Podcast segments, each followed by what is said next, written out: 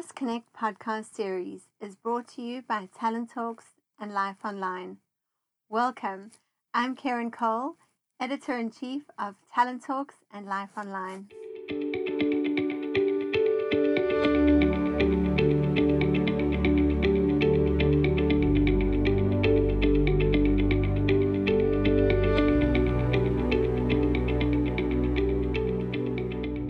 Welcome, everyone. Today, I'm joined by Linda van der Loo, and together we are recording part two of our State of Learning and Development podcast series. Today, Linda and I will be focusing in on the L&D skills crisis and what the core skills needed by L&D practitioners actually are. So really looking at from a very practical perspective in terms of where perhaps L&D may be needing to really upskill themselves or maybe where we're starting to still get it a little bit wrong. So welcome, Linda. Hello, Karen. Good to be back. Thanks for having me. Good to have you back. So let's kick off with starting at are L&D practitioners adequately skilled for the role they need to play within hybrid organizations? The short answer is no, and the long answer is definitely not. And and I think if we look at the the, the concept of skilled, they're skilled to do their jobs are they skilled potentially to do their jobs in terms of the demand of work now and the demand of business now and the demands of, of future skills? I think there's some traditional skills that L&D folks are probably going to need to to lose or dial down and certainly dial up more future fit type skills, if, if I call it that, in, the space of L&D. And the, the research is certainly showing that as well. So yes, I, I'm not sure that we're sufficiently skilled as L&D folks. I also think they talk about hybrid organizations, but the hybrid organization is is one thing. And we're seeing here in South Africa that hybrid comes with a whole lot of complexities as well. People not going, wanting to go back to work, complexities around cost of travel, and now having to go and buy work clothes and things like that.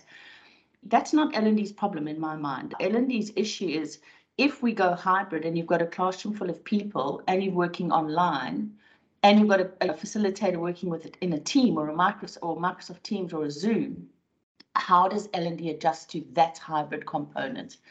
And so I think we've got to be very clear around hybrid and the issues that come with working hybrid are not L&D's problem, but L&D's problem is having to make sure that learning is delivered in a way that is hybrid. Does that make sense?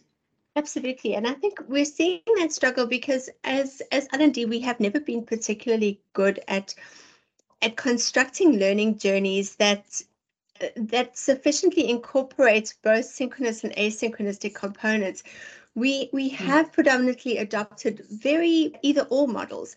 So either it's mostly delivered in classroom or it's completely delivered online but we haven't been able to really find that blend. And i think that is for me one of the skills that stand out from l&d is to move away from content creation but more to that ability to actually map that learning journey and and comprise that journey of a great blend of the synchronous and asynchronous components. Yeah, yeah, and, and I think that that's certainly my reflection as well. Blend in the old days used to be okay, you're going to be two hours online and then you're going to sit for two days in the classroom. And that was kind of blend in the mm. old days.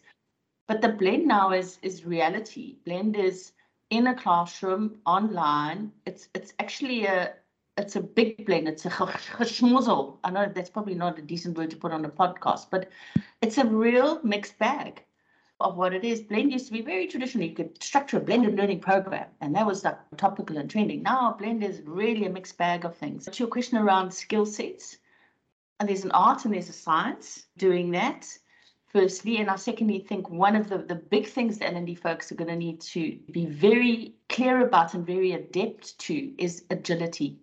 The thinking on your feet, making changes on the fly. I'm not sure that we all in that headspace at the moment.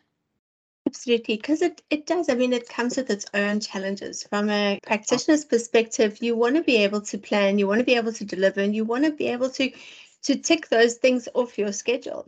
When we're introducing this fluctuating environment and needing to react quickly, a lot of us are still bogged down in that need to create content heavy courses. And that's essentially where the time goes or where the time is spent. So essentially what I'm thinking is L&D practitioners, we need to rethink the way people learn in terms of providing less content, more activities to them, things that allow us to be more agile. But certainly our current learning design principles don't really enable that. Yeah, and I think the time that we're spending creating content should be more time spent curating. So finding content, connecting dots, putting in activities that connect dots between content versus developing content. It's a, the content is completely democratized. You you you go and Google anything, you will find something on it. and then the argument is, well, it's not company specific and it doesn't look like our, our organization.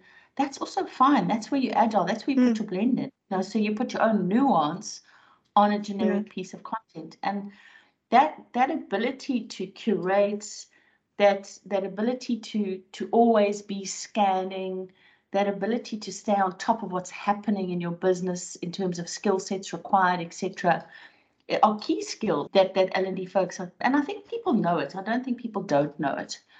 I, I do also think though that the time taken to develop content, by the time that content is ready, unless you're doing it on the fly with an iPhone, using a video, SME, videoing an SME at the time, by the time you've developed the content, it's it's going to be outdated. We just don't have those quick development mechanisms. So, yeah, Absolutely. it's we're it's we're in an interesting space as L&D in terms of our skill set. Absolutely. So when you look into the hybrid organization and, and what we've spoken about, kind of the shift needed by L&D practitioners, could you summarize perhaps what are the top skills that they're needing to do?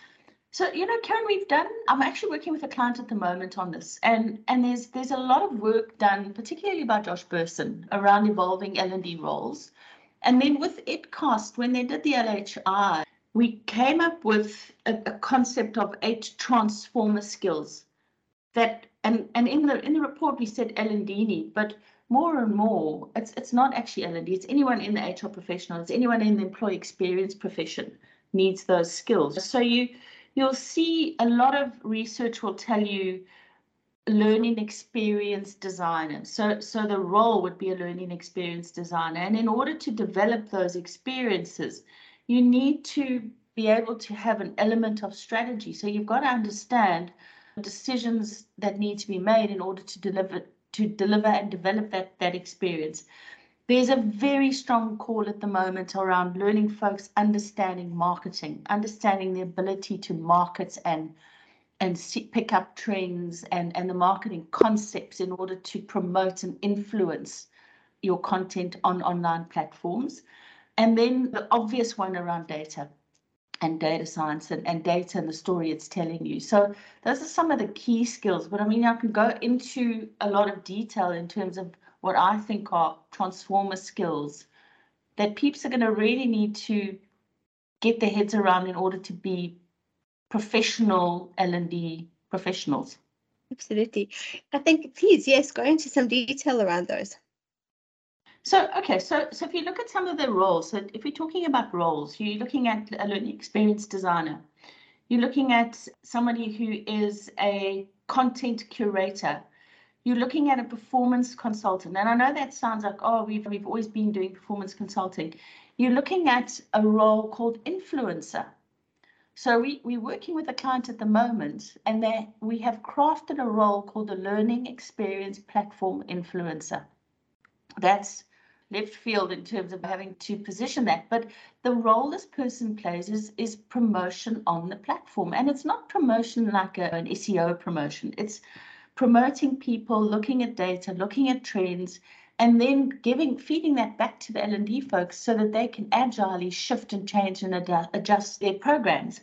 Data scientist is a big role that's coming through. The technologist, so who owns the technology in the world of learning. The other thing that is we're seeing, and I'm seeing this trend now in a particular retail client, is this concept of a change maestro.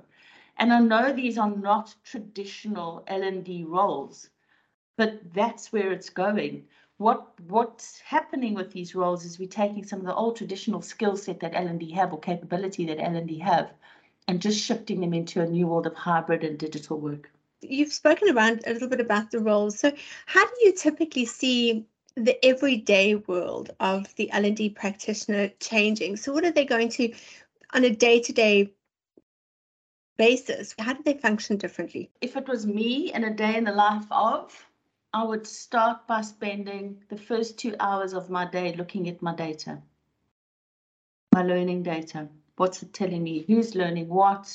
Are they learning aligned to strategy? Are they learning skills that are relevant and going to keep them relevant? How much time are people spending on, on the learning platform? Are they connecting with each other? Do we believe they're in the right roles? Are they learning for the roles that they're in? I would spend a, a huge amount of time on data and a, a day in the life of, of if I was an L&D practitioner in business. The other piece that I would be doing is, is having a lot more conversations with business and my business stakeholders on, on the story the data is telling us, right? Mm-hmm. And is the data telling us a story that will give them sufficient skills for the work that's going to need to be done in the future? I would also spend a lot of time understanding my business strategy and understanding what's influencing the ecosystem in that strategy. So, in other words, are we moving from an on premise system to a platform system? Are we moving from, from being a, a telco to a finco? And understand that strategy deeply. And then I would spend a lot of time looking at what I used to call knowing my learner. So who are the learners in my world that I that I'm influencing and that I need to shape their learning journeys on? and deeply understanding their world in order to make sure that they are learning what business needs for future in the future and what business needs now. So I'd spend a lot of time doing the science and getting that data in order to have a conversation around science. And then the art of it would be I would spend a lot of time doing research and I'd certainly spend a lot of time looking for content or going through content that I believe is going to enable my business and curating content. I would not spend a lot of time developing content. And then my third, in the rest part of the day, I'd look at how am I going to market this? So how am I going to make sure that the right people on the right program at the right time doing the right thing? And yeah, I know it sounds it sounds really odd, but that's typically how I'd, I would do it. I would not be going through emails of people saying, please book me on this course or please book me on that course. Those days are gone in my view. Absolutely. And then to give us a bit of insight, so what would you recommend if we're speaking to an L&D practitioner that doesn't have maybe perhaps a lot of influence over the structure and function of the of the L&D department? but they want to adapt to this new way of working, where do they start? How can they start shifting or driving change in their own world? How do they understand where their biggest gaps are and what role they would like to play in kind of this future L&D organization?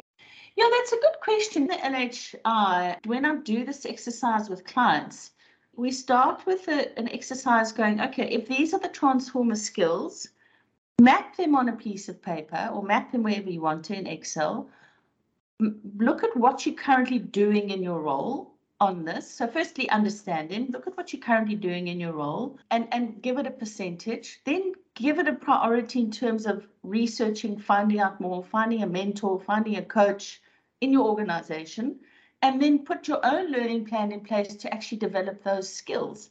And through that process, I can guarantee you that people's performance will shift. So it's it's very much eating your own dog food in terms of put your own development plan in place, starting with what am I currently doing?